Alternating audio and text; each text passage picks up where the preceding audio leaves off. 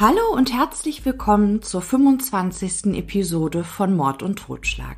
Mein Name ist Steffi und in der heutigen Folge möchte ich mit euch die toxische Beziehung und das tragische Ende der Eheleute Scholl genauer beleuchten. Zuvor aber freue ich mich sagen zu können, dass von Mord und Totschlag in dieser Woche am 25. Dezember ein Jahr alt wird. Ich habe in diesem Jahr so viel erlebt und so viele Menschen kennengelernt, wofür ich unheimlich dankbar bin. Jeden Tag. Und manchmal kann ich es gar nicht fassen, wie viele Menschen meinen Podcast hören und mich bei dem, was ich tue, unterstützen.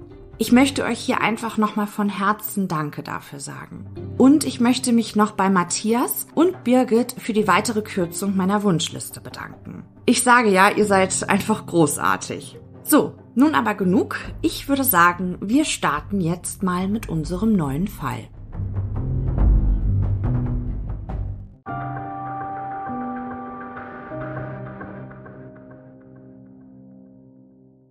Es ist der 30. Dezember 2011, als Heinrich Scholl gemeinsam mit seinem Adoptivsohn, nennen wir ihn hier Alexander, und dem Tierarzt, ein Freund der Familie, die Leiche seiner Frau und ihres Hundes Ursus in einem Waldstück bei Potsdam entdeckt. Einen Tag zuvor hatte er Brigitte als vermisst gemeldet. Nun steht er vor zwei Hügeln aus Moos, Blättern und Zweigen. Der eine Hügel ist länglich, der andere viel kleiner und rundlicher.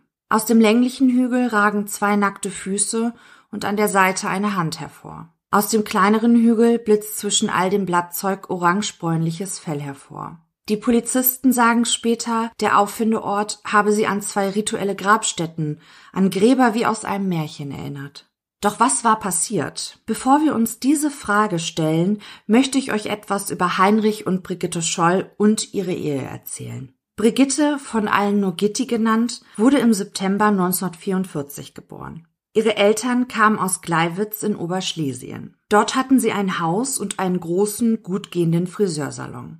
Der Familie ging es finanziell sehr gut.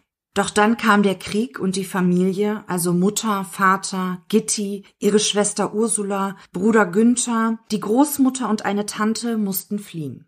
Ihr eigentliches Ziel war Berlin gewesen, doch sie strandeten in Ludwigsfelde, wo sie dann auch blieben. Viel gab es zu dieser Zeit in Ludwigsfelde nicht. Ein Bahnhof, eine Kneipe, das war's. Das ortsansässige Rüstungswerk lag bei ihrer Ankunft schon in Trümmern. Die Armut in der Stadt war groß. Die Menschen waren gezwungen, die wenigen Wertsachen, die ihnen noch geblieben waren, bei den Bauern aus den Nachbardörfern gegen Rüben und Kartoffeln einzutauschen, um nicht verhungern zu müssen. Sie kochten sich Suppen aus Löwenzahn und Brennnesseln. Aus Pferdedecken schneiderten die Menschen sich ihre Bekleidungsstücke. Elend, wohin man auch schaute. Nur die Familie von Gitti fasste schnell Fuß in Ludwigsfelde und schon bald ging es ihnen wieder so gut wie damals in Gleiwitz. Zwischen einer kleinen Wohnstraße und der Autobahn eröffneten sie den ersten Friseursalon nach dem Kriege. Das Geschäft befand sich in ihrem Wohnhaus. Irgendwann in dieser Zeit starb Günther, der einzige Sohn der Familie, der später den Laden hätte übernehmen sollen, im Alter von 19 Jahren an Tuberkulose. Ein großer Verlust, vor allem für die Eltern. Die Familie war bekannt in Ludwigsfelde. Nicht zuletzt deshalb, weil sie als wohlhabend galten. Als erste Familie der Stadt konnten sie sich nach dem verheerenden Kriege ein Auto leisten. Sie trugen immer saubere Kleidung aus guten Stoffen und hatten immer reichlich zu essen. Wenn Gitti aus der Schule nach Hause kam, stand bereits eine große Schüssel mit einem warmen Eintopf oder einer heißen Suppe auf dem Tisch. Gitti schien sich bewusst darüber zu sein, wie gut sie es im Vergleich zu den anderen Kindern in der Nachbarschaft hatte. Und so lud sie immer einige Kinder ein, die Hunger hatten, und teilte ihre warme Mahlzeit mit ihnen. Ein kleines, blasses Mädchen, das ständig kränkelte, wurde von Gitti regelmäßig mit Kleidungsstücken versorgt. Doch Gitti war nicht bei all ihren Altersgenossen beliebt, ganz im Gegenteil. Sie soll nicht gefragt haben, ob sie etwas darf, sondern es einfach getan haben. Direkt, forsch und kompromisslos soll sie gewesen sein. Widersprüche habe sie nicht geduldet. Sie soll ihren Freundinnen Vorschriften gemacht haben, wie sie ihre Haare zu tragen hätten.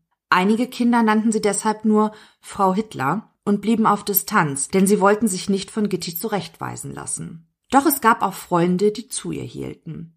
Gitti meine es nicht böse, sie sei ebenso. Als Brigitte sich langsam von einem Mädchen zu einer jungen Frau entwickelte, warnten die Mütter in Ludwigsfelde ihre Söhne vor ihr. Gitti war attraktiv, dazu noch reich und großzügig. Sie lud zum Beispiel die Jugendlichen ein, wenn Kirmes war. Den Mädchen spendierte sie Zuckerwatte, mit den Jungs fuhr sie Autoscooter. Für die jungen Männer im Großen und Ganzen also ein Hauptgewinn. Und so soll Gitti viel Liebschaften gehabt haben, allerdings ließ sie ihre Liebhaber auch schnell wieder fallen. Während die Mutter im Friseursalon schuftete, versoff der Vater die Einnahmen in der Kneipe. Gitti bediente sich ungefragt an der Kasse, um dann ganz Ludwigsfelde auf den Rummel einladen zu können. So die Erzählung. Auf der anderen Seite der Autobahn wohnte Heinrich Scholl mit seiner Familie in einem Siedlerhaus mit einem großen gepflegten Garten. Heinrich Scholl, von vielen Heiner genannt, wurde im Januar 1943 geboren. Das Ehepaar Scholl hatte sich lange Zeit Kinder gewünscht, doch es hatte nicht klappen wollen. Und so entschieden sie sich, ein kleines Mädchen aus dem Heim zu adoptieren. Christa hieß sie. Als die Mutter dann mit 43 Jahren unverhofft doch schwanger mit Heinrich wurde, war er nicht willkommen. Jetzt nicht mehr. Die Familie hatte schon so genug Schwierigkeiten, satt zu werden. Und dann noch ein Maul, das es zu stopfen galt?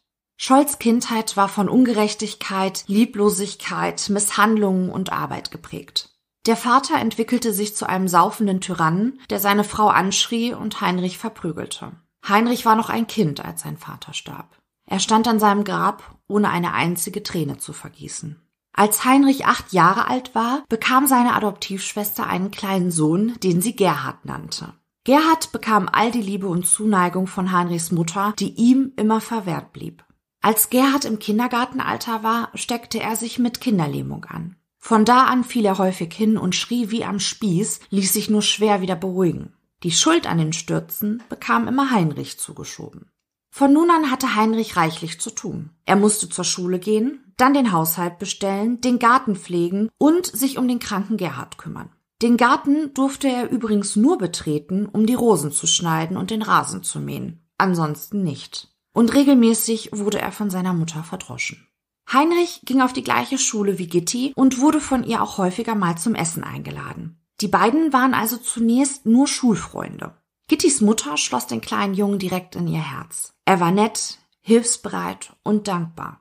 Er erinnerte sie an ihren verstorbenen Sohn Günther. Schon bald kam Heinrich jeden Tag und half im Salon, wischte den Boden und holte die Kohlen aus dem Keller. Dafür bekam er ein paar Mark, die er seiner Mutter zu Hause abgeben musste, so dass sie nichts dagegen hatte, dass Heiner Gittis Mutter regelmäßig half. Heinrich Scholl hatte häufig starke Bauchschmerzen und Gittis Mutter pflegte und versorgte ihn dann, bis es ihm wieder besser ging.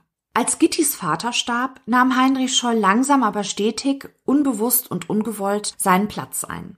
Gittis Mutter überließ Heinrich mehr und mehr handwerkliche Arbeiten und bat ihn später sogar wegen ihres Salons um Rat und Hilfe.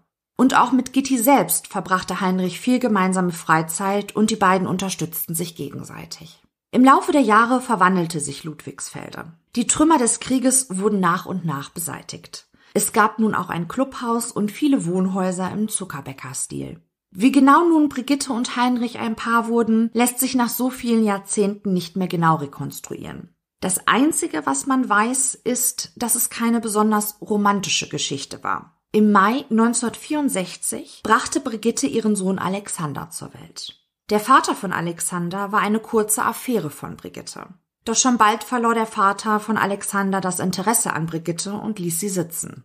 Für Brigittes Mutter war die Schwangerschaft ihrer Tochter ein sehr großes Problem. Also nicht die Schwangerschaft selbst, aber dass ihre Tochter unverheiratet und alleinerziehend sein sollte. Die Familie von Brigitte war katholisch und da war eine unverheiratete, alleinerziehende junge Frau nicht gerne gesehen. Was sollten die Bewohner von Ludwigsfeld denn nun von ihnen denken? Der Plan der resoluten Mutter und baldigen Großmutter? Ihre Tochter Brigitte musste so schnell wie möglich heiraten. Und jetzt kommt Heinrich Scholl, der zu diesem Zeitpunkt 22 Jahre alt war, ins Spiel. Dieser hatte zu dieser Zeit seine Lehre beendet und studierte an der Ingenieurschule in Riesa. In der Nacht arbeitete Scholl am Tiefofen im Stahlwerk. Dann fuhr er mit der Bahn nach Ludwigsfelde, half Brigittes Mutter im Salon, schleppte die Kohlen aus dem Keller für die Nachbarn und am Abend, wenn er Zeit fand, malte er Landschaftsbilder in Öl von Postkarten ab, die er dann an die Bewohner von Ludwigsfelde verkaufte. Jeden Pfennig, den er verdiente, gab er seiner Mutter. Das war in seiner Kindheit so und das war auch jetzt noch so, wo er erwachsen war. Eines Morgens, als Scholl wieder von einer Nachtschicht am Tiefofen nach Hause kam, verkündete sie ihrem Sohn, dass sie ihr Wohnhaus verkaufen und mit ihrem Enkel Gerhard nach Westberlin ziehen würde.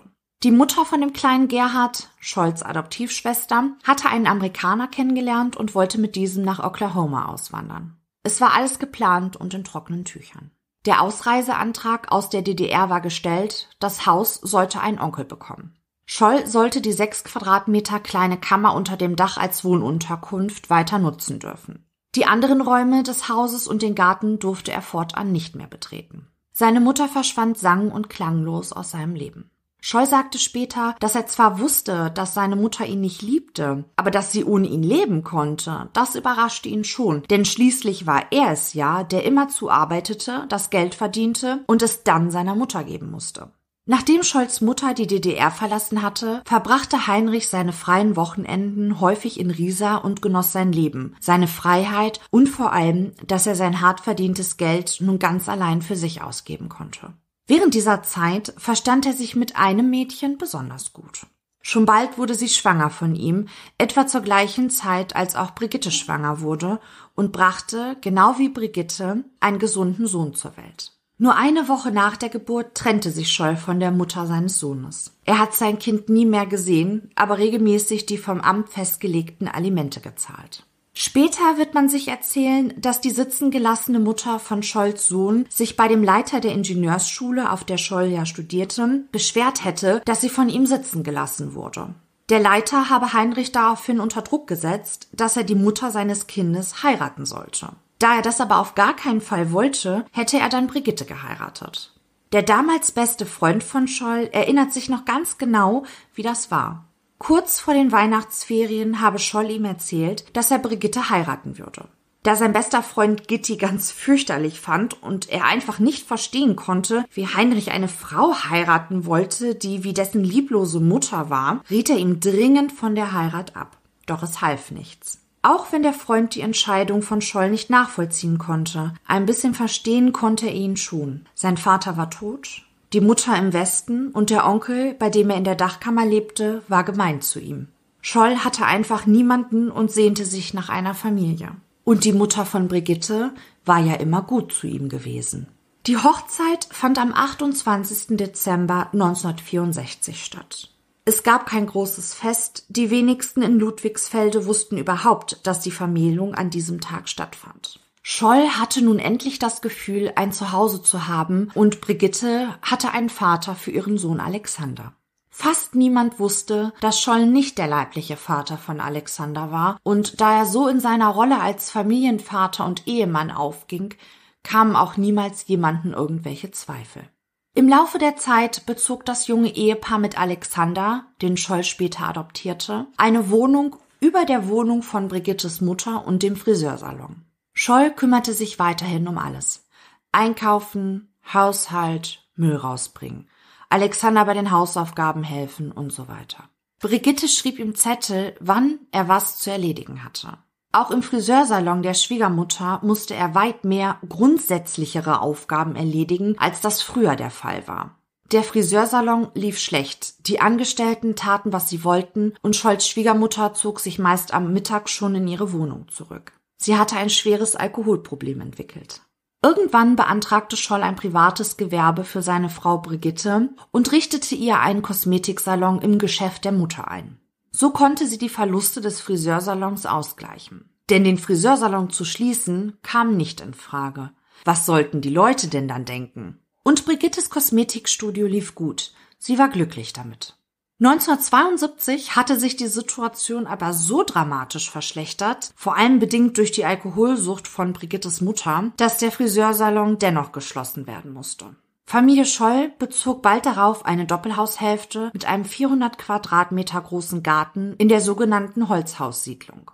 Auch wenn das Haus alt und sanierungsbedürftig war, Heinrich ging voller Tatendrang mit Hilfe von Freunden und Handwerkern ans Werk, entwarf und zeichnete alles selbst und richtete seiner kleinen Familie ein wohliges Zuhause her. Zwei Jahre nahmen die Umbauarbeiten in Anspruch. Auch Brigittes Kosmetiksalon wurde in dem Haus integriert. Scholls Schwiegermutter wohnte in einem kleinen Zimmer unter dem Dach und kam nur noch herunter, um sich im Laden in der Nachbarschaft ihre Schnapsration für den Tag zu kaufen. Eines Morgens fand Brigitte ihre Mutter dann tot auf. Neben ihr lagen zwei leere Flaschen Schnaps und eine leere Tablettenschachtel.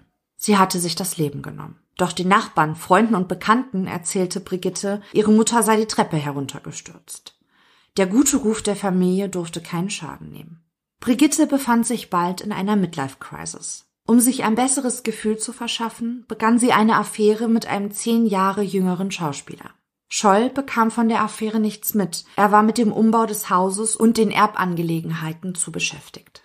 1979 nahm sich dann auch Brigittes Schwester Ursula das Leben. Sie war 15 Jahre älter als Brigitte gewesen und es hieß, sie wäre mit dem Älterwerden und dem Verlust jugendlicher Schönheit nicht klargekommen. 1989, die Mauer war gerade gefallen, lernte Heinrich Scholl den damaligen Stadtrat von Berlin, das SPD-Mitglied Klaus Wowereit, kennen. Dieser riet ihm, die Dinge in Brandenburg in die Hand zu nehmen. Menschen wie Scholl würden jetzt gebraucht. Scholl trat der SPD bei, um in seinem Heimatort Ludwigsfelde etwas bewegen zu können. Nach den Kommunalwahlen in Ludwigsfelde im Mai 1990 wurde Heinrich Scholl zum Bürgermeister ernannt. Er engagierte sich vor allem für den wirtschaftlichen Wiederaufbau, was ihm auch glückte. Zweimal in Folge wurde er wiedergewählt, bis er im Jahre 2008 aus Altersgründen sein Amt niederlegte. Die politische Karriere nahm Scholz Zeit voll und ganz in Anspruch. Er war viel unterwegs und Brigitte sah ihn nur noch selten. Aufgabenzettel schrieb sie ihrem Mann trotzdem weiter. Manchmal rief sie ihn sogar während wichtigen Ratssitzungen an, um ihm mitzuteilen, was er einzukaufen hatte. Sohn Alexander war mittlerweile in den Westen gezogen. Für Brigitte hatte sich in all den Jahren nichts verändert. Ihr Tagesablauf blieb immer der gleiche. Er wurde im Wesentlichen von ihrem Kosmetiksalon und ihrem Cocker Spaniel Ursus bestimmt. Seit ihrer Jugend hatte sie immer einen Hund. Sobald der eine Hund verstorben war, holte sie sich einen neuen. Immer wieder einen Cocker Spaniel, der immer wieder Ursus genannt wurde. Das Leben der Eheleute plätscherte so vor sich hin. Jahrzehntelang. Bis Brigitte eines Tages einen anonymen Brief im Briefkasten hatte. Dort stand, dass ihr Mann eine Affäre mit einer Rathausmitarbeiterin habe. Brigitte ist nicht verwundert, sie hatte so etwas schon geahnt. Dennoch, sie fühlt sich zutiefst gedemütigt. Und das Gerücht stimmte. Heinrich Scholl war 60 Jahre alt, als er sich in seine 20 Jahre jüngere Mitarbeiterin verliebte. Auch sie war verheiratet und hatte ein Kind. Auch der betrogene Ehemann erfährt von der Affäre seiner Frau mit dem Bürgermeister von Ludwigsfelde. Schon bald hält sie den Druck ihres Mannes nicht mehr aus und beendet die Beziehung zu Scholl. Brigitte ging mit der Affäre ihres Ehemanns auf ihre Weise um. Sie warf ihn nicht hinaus. Brigitte Scholl ging in das örtliche Beerdigungsinstitut und kaufte sich ein einzelnes Urnengrab, nur für sie und eine Marmorplatte, auf der dann ihr Name stehen sollte. Die Trauerrede an ihrem Grab sollte ihr Sohn Alexander halten. Nur er und ihre engste Freundin, die nicht in Ludwigsfelde wohnte, weihte Gitti in ihren Plan ein. Sie nahmen den beiden das Versprechen ab, dass sie dafür sorgen mussten, dass Scholl bei ihrer Beerdigung nicht an ihrem Grab stehen würde.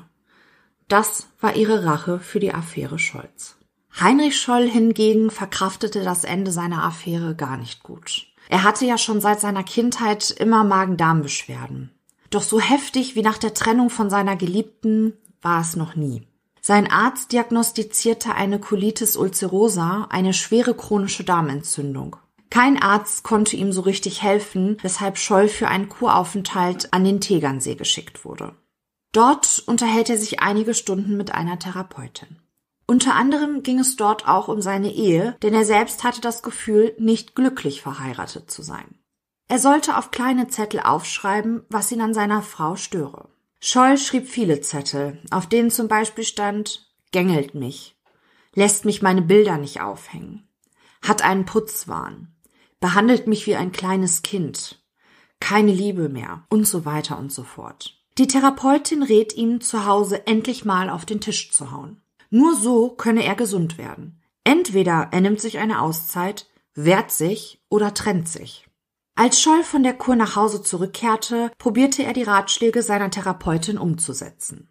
Wenn seine Frau ihn am Morgen bat, das Laub auf dem Rasen zusammenzuhaken, sagte er, er würde es am Abend tun.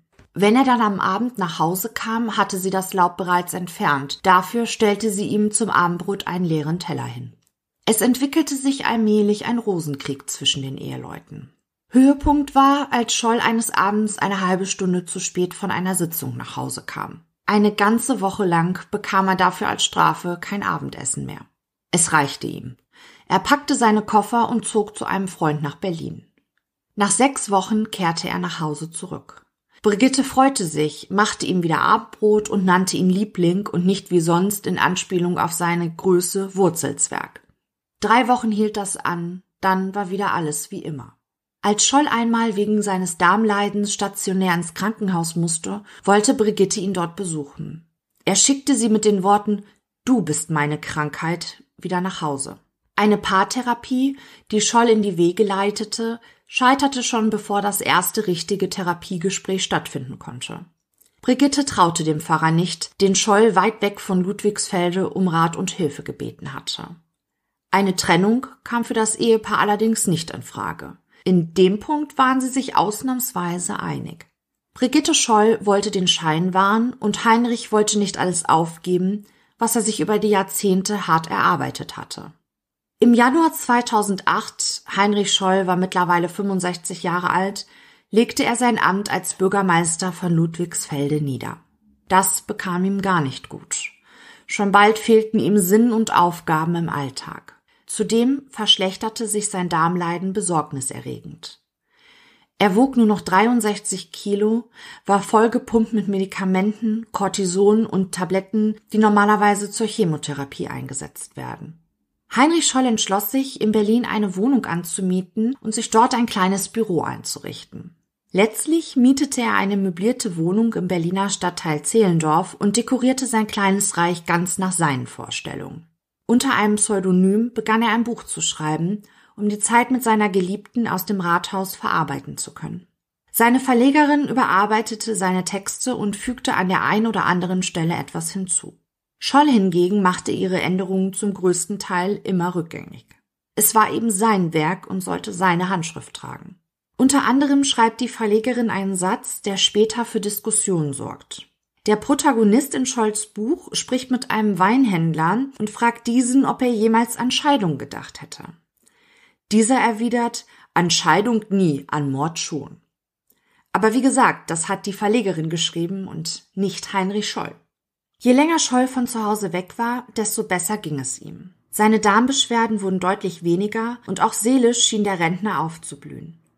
Nur an den Wochenenden fuhr er nach Ludwigsfelde zur Brigitte. Sie verplante weiterhin die Wochenenden für sie und Heinrich. Die Ehe, den Schein für Nachbarn und Bekannte wahrend, fand nur noch am Ende der Woche statt. In der Woche tat Scheu das, was ihm gefiel. Unter anderem besuchte er auch Bordelle. Im Winter 2009 lernte er über einen Freund eine Frau kennen und beginnt eine Affäre mit ihr. Er kauft ihr teure Sachen, bezahlt ihre Schulden, spendierte ihr Markenkleidung und führte sie in teure Restaurants aus. Wenn Brigitte ihren Ehemann fragte, was er denn in der Woche so in Berlin treibe, entgegnete er ihr, dass er nicht darüber reden möchte. In die Wohnung ließ er Brigitte auch nicht hinein. Sie nahm es so hin und fragte nicht weiter, solange er an den Wochenenden und zu Anlässen wie Geburtstagsfeiern an ihrer Seite war, damit niemand Verdacht schöpfen konnte, wie am Ende die Ehe der Scholz wirklich war. Bei der Affäre zwischen ihrem Mann und der Rathausmitarbeiterin hatte Brigitte Scholl ja einen anonymen Brief bekommen, der sie über die Liebschaft ihres Mannes informiert hatte. Nun bekam sie einen Anruf. Eine ihr nicht bekannte Männerstimme sagte ihr, dass ihr Mann sie wieder betrog. Auch dieses Mal hatte sie es schon geahnt. Als Heinrich nach Hause kam, stellte Brigitte ihn zur Rede. Er sagte ihr, dass er Zuneigung und Liebe brauche, er sei doch noch kein alter Mann. Doch, das sei er, entgegnete sie ihm. Das war's. Kein Geschrei, kein Knallen von Türen. So lief es immer bei den Scholz. Brigitte hatte diese Affäre psychisch sehr zugesetzt. Ihre beste Freundin, die weit weg wohnte und die Brigitte deshalb ihren Kummer anvertraut hatte, rief Gitti jeden Morgen an, um sich zu vergewissern, dass sie sich nichts angetan hatte. So am Ende war Brigitte Scholl. Alles gute Zureden half aber nichts. Sie wollte sich partout nicht von Heinrich trennen. Es ist im Oktober 2011, als die Affäre mit einer Frau, von der Scholl ausging, dass sie eine Kosmetikerin sei, endete. Sie war keine Kosmetikerin, sondern ging der Prostitution nach. Das bekam er heraus, weil er einen Privatdetektiv auf seine Geliebte angesetzt hatte. Sie hatte bereits mehrfach versucht, sich von ihm zu trennen. Doch mit Geld und Geschenken konnte Scholl sie immer wieder dazu bewegen, noch etwas bei ihm zu bleiben, bis die Frau endgültig nicht mehr mit ihm zusammen sein wollte. Ende des Jahres 2011 gab Scholl seine Wohnung, in der er so glücklich war, auf, um wieder zu seiner Frau nach Ludwigsfelde zurückzukehren. Warum, das weiß keiner so genau. Ein Freund von Scholl riet ihm dringend davon ab, wieder zu seiner Frau zurückzukehren. Er solle sich doch endlich scheiden lassen. Scholl antwortete ihm, dass das nicht in Frage komme. Bei der späteren Hausdurchsuchung der Polizei finden sie folgende Notiz in Heinrich Scholls Kalender. Für das Leben, das ich gerade führe, reicht unser Einkommen nicht. Wir haben zusammen 3800 Euro.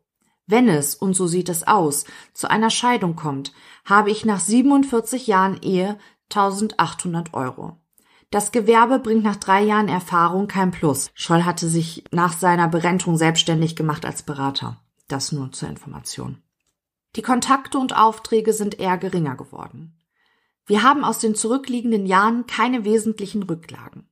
Deshalb kommen wir auf dem Konto mehr und mehr ins Minus. Schrägstrich Belastung für mich. Rücklagen aufgebraucht. Kette ohne Ende. Nur ich kann daran etwas ändern. Brigitte Scholl hat jetzt nur noch wenige Wochen zu leben. Es ist der 29. Dezember 2011, ein Donnerstag, als Brigitte Scholl spurlos verschwand. Genau einen Tag nach ihrem 47. Hochzeitstag.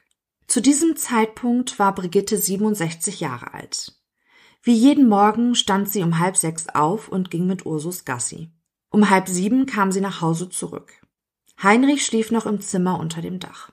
Das gemeinsame Ehebett teilten die beiden zu diesem Zeitpunkt schon lange nicht mehr. Links neben ihr im Ehebett schlief nicht mehr ihr Mann, sondern ihr innig geliebter Hund Ursus. Nach dem ausgiebigen Spaziergang duschte Brigitte, zog sich an, machte sich für den Tag fertig und bereitete das Frühstück für sich und ihren Mann vor. Sie nahmen das Frühstück meist gemeinsam ein und besprachen, was an dem kommenden Tag so zu erledigen war. Brigitte räumte im Anschluss an das Frühstück das Haus und den Partykeller für die bevorstehende Silvesterparty auf. Wie immer um 12 Uhr, wie jeden Tag, egal bei welchem Wetter, lud sie Ursus in ihr Auto und fuhr mit ihm für einen Spaziergang zum nahegelegenen Wald. Nur noch ihr Mercedes wurde später noch einmal gesehen auf dem Weg zurück in die Stadt. Am Steuer saß jedoch ein Mann. Heinrich Scholl hatte an diesem Donnerstag seinen ersten Termin eigentlich um 9 Uhr. Dieser wurde aber abgesagt. Der nächste Termin war um 13 Uhr in Berlin, ein Mittagessen mit einem alten Geschäftsfreund. In der Zwischenzeit wollte er die Einkäufe erledigen, die ihm seine Frau aufgetragen hatte. Er wollte zur Sparkasse und sein Auto auftanken.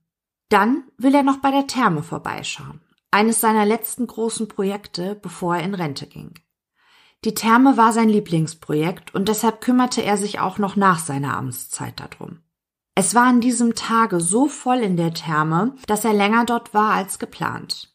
Eine ganze Stunde zu spät kam er zum Mittagessen mit seinem alten Geschäftsfreund. Eigentlich war er um 16 Uhr mit seiner Frau zu Hause verabredet. Sie wollten zusammen Kaffee trinken. Um 16.15 Uhr kam Heinrich Scholl zu Hause an, aber Brigitte war nicht da. Scholl fragte Nachbarn und rief Gittys Freundin an. Aber niemand wusste, wo sie war. Grund zur Sorge gab es aber zu diesem Zeitpunkt noch nicht. Und so entschloss Heinrich sich, in sein Stammlokal Datoni zu gehen. Er gönnte sich ein Glas Rotwein und bat den Wirt um eine Zigarette. Eigentlich rauchte Scholl nicht, aber manchmal machte er eine Ausnahme.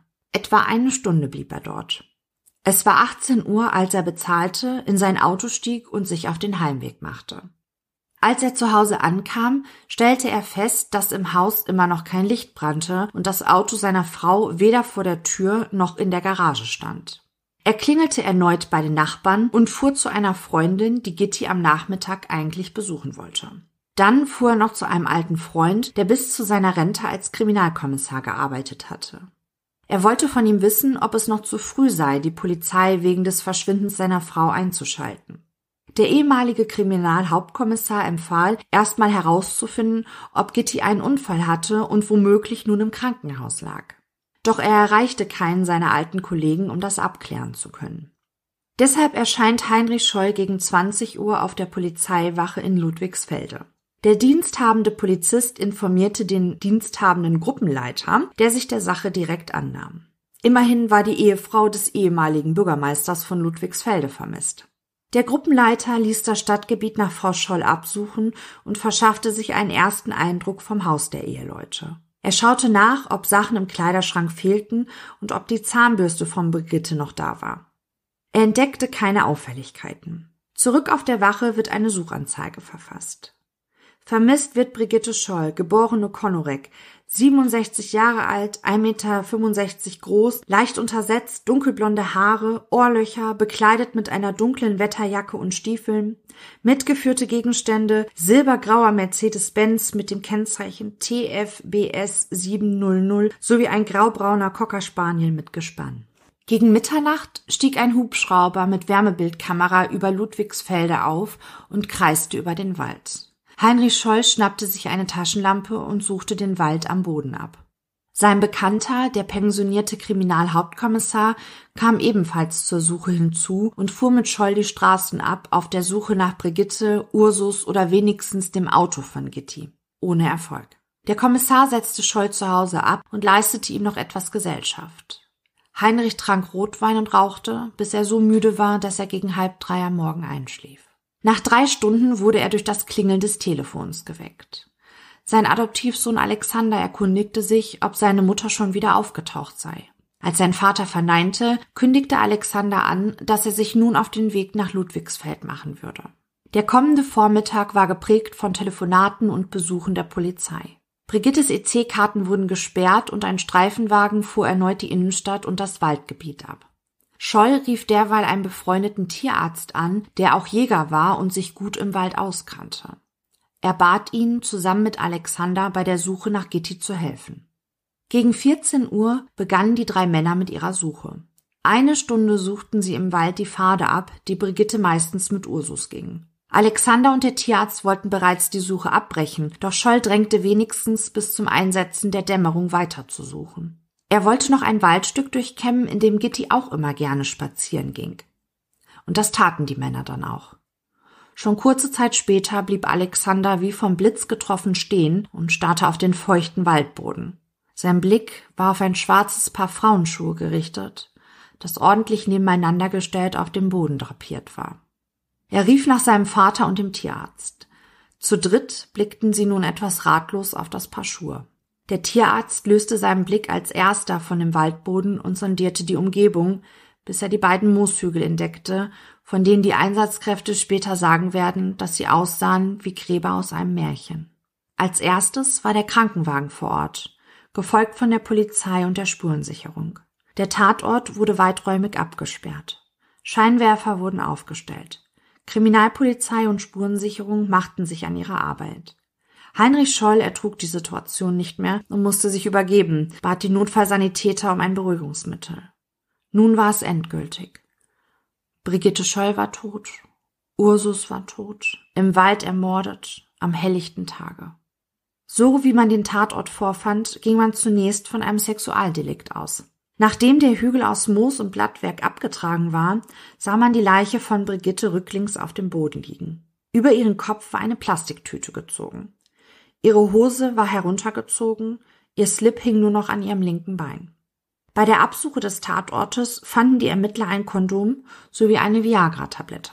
Nach der Obduktion konnten die Kriminalisten den Tatablauf rekonstruieren. Der Täter hatte Brigitte angegriffen und ihr mit der Faust ins Gesicht geschlagen und sie zu Boden gerungen. Hinweise hierfür waren Hämatome am Kinn, den Handgelenken und den Oberarmen. Dann kniete sich der Täter neben sie, legte ihr einen Schnürsenkel um den Hals und begann sie zu erdrosseln. Dann stülpte er ihr eine Plastiktüte über und inszenierte den Tatort. Ein sexueller Missbrauch konnte nach der Obduktion sicher ausgeschlossen werden. Auch Ursus wurde mit einem Schnürsenkel erdrosselt. Über die Schnauze stülpte der Mörder ihm eine Weingummitüte und band diese mit einer Wäscheleine um die Schnauze des Tieres. Weingummi hatte Brigitte immer am liebsten gegessen. Kampf- oder Abwehrspuren konnten bei Brigitte Scholl nicht festgestellt werden. Es wurden aber auch keine Fußabdrücke, Faserreste oder Schleifspuren gefunden. Scholl hingegen lebte so weiter, als wäre seine Ehefrau nur mal eben verreist. Im Hintergrund liefen die Ermittlungen der Kriminalpolizei aber weiter. Am Neujahrstag fuhr Heinrich Scholl mit seinem Adoptivsohn Alexander in ein Restaurant nach Potsdam. Auf dem Rückweg fuhren sie an dem Waldstück vorbei, in dem Brigitte Scholl ermordet wurde. Sein Vater schlug Alexander vor, kurz anzuhalten. Alexander wollte nicht. Daraufhin hielt Scholl aber trotzdem an und ging allein in das Waldstück. Alexander sah, wie sein Vater sich bückte. Das kam ihm so komisch vor, überhaupt das ganze Verhalten seines Vaters nach der Ermordung seiner Mutter. Das war alles so komisch, dass er beschloss, später am Abend nochmals allein zu dem Waldstück zu fahren, um zu schauen, was sein Vater dort gemacht haben könnte. Dann rief er die Kriminalpolizei an und erklärte, dass Heinrich Scholl sich verdächtig verhalten würde. Bei den Kriminalisten lief Alexander offene Türen ein. Es hatten sich mittlerweile Zeugen gemeldet, die angaben, dass sie Heinrich Scholl gemeinsam mit seiner Frau Brigitte und Hund Ursus am 29. Dezember am Waldrand gesehen hatten. Obwohl Scholl behauptete, er habe seine Frau an diesem Tag nicht zum Spaziergang begleitet. Er sei mit Vermessungsarbeiten in der Therme beschäftigt gewesen. Weder Baufirma noch der Betreiber der Therme konnten bestätigen, dass Scholl damit beauftragt wurde. Long story short, Heinrich Scholl hatte für die Tatzeit, also für den 29. Dezember 2011 zwischen 12 und 13 Uhr kein Alibi. Auch der Mercedes von Brigitte war mittlerweile wieder aufgetaucht. Er wurde in einer Seitenstraße am Bahnhof gefunden. Der Autoschlüssel wurde in einem nahegelegenen Laubhaufen gefunden. Das Auto der Frau vom ehemaligen Bürgermeister war bekannt. Zwei Zeugen berichteten, dass sie einen Mann mit dem Auto durch die Stadt fahren haben sehen. Auch wenn sie nicht sagen konnten, ob es sich bei dem Mann um Heinrich Scholl handelte, ging die Polizei davon aus, dass er am Steuer saß.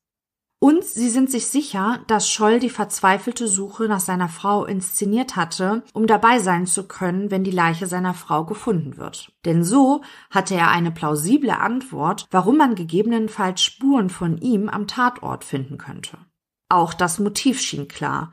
Scholl wollte aus seiner Ehe ausbrechen. Einige Tage später hatte Heinrich Scholl einen Verkehrsunfall. Er fuhr auf einen LKW auf. Sein Auto hatte einen Totalschaden, er selbst erlitt einige Prellungen. Scholl gab an, dass es sich um einen Unfall handelte.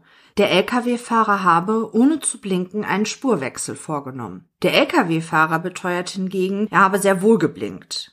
Später entgegnete Scholl gegenüber einer Freundin seiner ermordeten Ehefrau auf die Frage, wie er denn so alleine zurechtkomme, es tut mir leid, ich bereue es. Hätte auch fast geklappt auf der Autobahn. Brigitte Scholl wurde, wie sie es sich gewünscht hatte, allein in einem Urnengrab beigesetzt.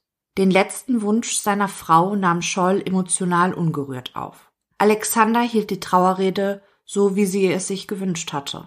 Scholl nahm entgegen des Wunsches seiner toten Frau an ihrer Beerdigung ebenfalls teil. Zwei Tage nach der Beerdigung wurde Heinrich im Morgengrauen wegen dringendem Tatverdacht festgenommen und ins Polizeipräsidium gebracht. Der Prozess gegen Heinrich Scholl beginnt am 18. Oktober 2012 vor dem Landgericht Potsdam. Die Anklage lautete auf heimtückischen Mord an einem Menschen in Tateinheit mit der Tötung eines Wirbeltieres ohne vernünftigen Grund. Scholl hatte sich zwei renommierte Anwälte als Verteidiger gesucht. Aber auch Scholl selbst probierte die Vorwürfe gegen ihn zu entkräften. Im Haftbefehl stand, dass ihm für die Tatzeit ein Alibi fehle. Aber nicht nur das. Es gab Zeugen, die ihm am Tag des Mordes am Wald gemeinsam mit seiner Ehefrau Brigitte gesehen haben wollen. Scholl schaltete eine Anzeige in einer Wochenzeitung, die kostenlos an alle Haushalte in Ludwigsfelde verteilt wurde. In der Anzeige war zu lesen Liebe Ludwigsfelderinnen, liebe Ludwigsfelder, liebe Besucher der Therme, liebe Besucher der Stadt. Wie Sie aus Funk und Fernsehen wissen, werde ich, Heinrich Scholl, verdächtigt, meine Frau und unseren Hund getötet zu haben. Ich befinde mich deshalb seit dem 25. Januar 2012 in Untersuchungshaft. Ich bitte Sie um Ihre Mithilfe. Hat mich jemand am 29. Dezember zwischen 12 und 13 Uhr in oder auf dem Gelände der Therme gesehen? Bekleidet war ich mit einer dreiviertel langen, dunkelblauen Wetterjacke und einer blauen Jeans. Ich bedanke mich für Ihre Aufmerksamkeit. Daneben wurde ein Foto von Scholl abgedruckt. Alexander hatte seinen Adoptivvater Heinrich noch bis zum Sommer im Gefängnis besucht. Scholl hatte immer seine Unschuld gegenüber Alexander beteuert. Doch Alexander hatte Zweifel an der Unschuld seines Vaters. So große Zweifel, dass er sich dazu entschied, selbst auch einen Anwalt zu nehmen und als Nebenkläger im Prozess gegen seinen Vater aufzutreten. Das hatte vor allem den Vorteil für ihn, dass er nun endlich Einsicht in die Ermittlungsergebnisse bekam. Und die Ergebnisse zeichneten ein klares Bild der Umstände. Scholl hatte kein Alibi für die Tatzeit. Sein Handy war in der Nähe des Tatorts geortet worden und es befanden sich DNA-Spuren von Scholl am Schnürsenkel als auch am Slip der getöteten Brigitte Scholl. Zudem hatte die Staatsanwaltschaft Zeugenaussagen, anhand derer sie glaubten, das Tatgeschehen minutiös rekonstruieren zu können.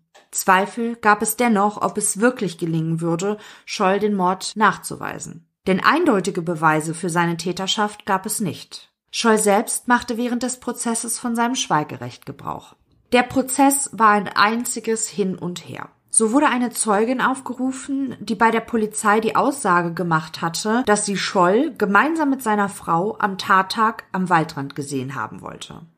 Allerdings war sie sich bei der Aussage bei der Polizei gar nicht so sicher, ob sie die beiden am Mittwoch, einen Tag vor der Ermordung, oder am Mordtag, dem Donnerstag, gesehen hatte. Das sagte sie auch genau so vor Gericht. Und sie war nicht die Einzige, die sich während der Verhandlung plötzlich an gewisse Dinge nicht mehr erinnern konnte. So sagte eine Zeugin beispielsweise, dass sie Brigitte am Tag ihrer Ermordung am Waldrand mit einer anderen Person gesehen habe. Bei der Polizei sagte sie, dass es sich bei dieser anderen Person um Herrn Scholl gehandelt habe. Beim Prozess war davon keine Rede mehr.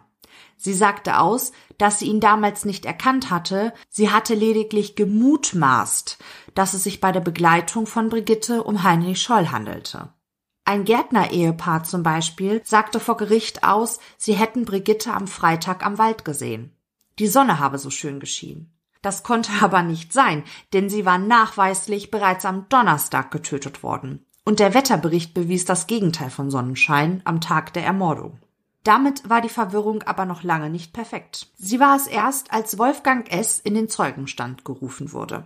Er wollte Heinrich Scholl am 29. Dezember 2011 am Steuer des Autos von Brigitte Scholl gesehen haben. Wolfgang S. kannte Brigitte und Heinrich seit seiner Jugend.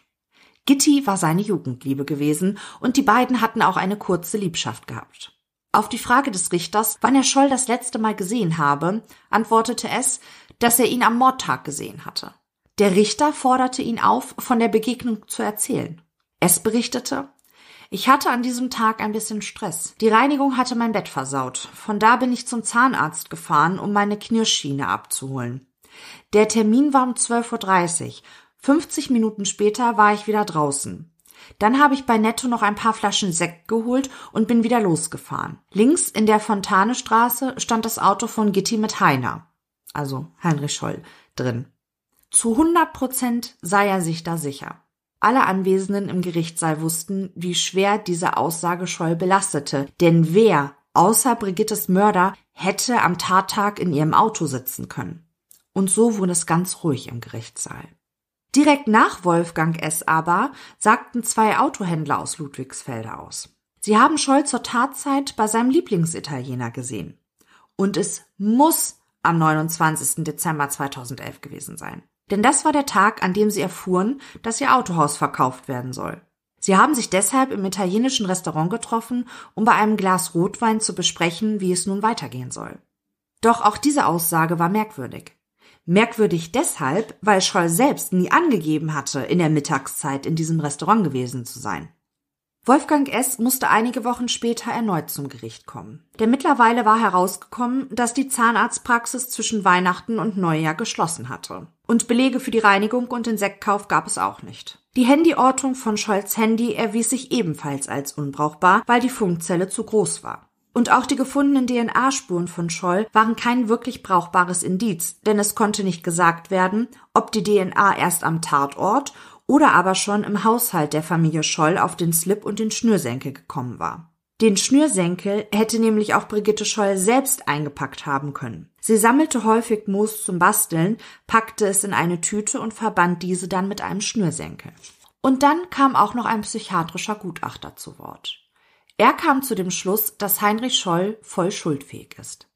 Zuerst hielt der Staatsanwalt sein Plädoyer. Er blieb dabei. Es war ein Mord aus Heimtücke. Der Verteidiger von Scholl nahm die Indizienkette der Staatsanwaltschaft komplett auseinander. Scholls zweite Verteidigerin plädierte, dass Scholl seine Frau im Affekt getötet habe. Dies tat sie sicherheitshalber, falls das Gericht der Argumentation ihres Kollegen nicht folgen würde. Dann war der Anwalt von Alexander Scholl an der Reihe. Er plädierte für eine Verurteilung wegen Totschlags, wobei die Freiheitsstrafe zehn Jahre nicht unterschreiten sollte. Alexander wurde vor allem durch die kleinen Dinge von der Schuld seines Adoptivvaters überzeugt. Zum Beispiel, dass Scholl sein Auto in der Nacht nach dem Verschwinden seiner Mutter in der Garage geparkt hatte. Obwohl dort normalerweise nur das Auto von Brigitte geparkt wurde. Und er schlief auch direkt wieder im Schlafzimmer im Ehebett, obwohl Brigitte ihn ja eigentlich auf den Dachboden verbannt hatte. Und auch, dass sein Vater sich bei Nachbarn und Freunden am Tag des Verschwindens nach seiner Frau erkundigte, aber nicht ein einziges Mal zu Hause anrief, um zu hören, ob Brigitte mittlerweile vielleicht schon längst nach Hause gekommen war. Kein einziger Anruf war am Nachmittag des Verschwindens von Brigitte Scholl auf dem Festnetz des Hausanschlusses eingegangen. Und warum das alles? Alexander war sich sicher, dass sein Vater wusste, dass seine Mutter nicht mehr nach Hause zurückkehren würde.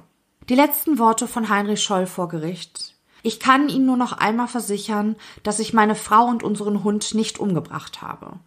Ich habe versucht, in den 15 Monaten Haft mit den wenigen Menschen und Mitteln, die mir zur Verfügung standen, meine Unschuld zu beweisen.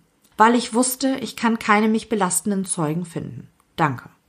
Dann kam im Mai 2013 der Tag der Urteilsverkündung. Im Namen des Volkes erging das Urteil. Heinrich Scholl wurde wegen Mordes in Tateinheit mit der Tötung eines Wirbeltieres ohne vernünftigen Grund zu einer lebenslangen Freiheitsstrafe verurteilt.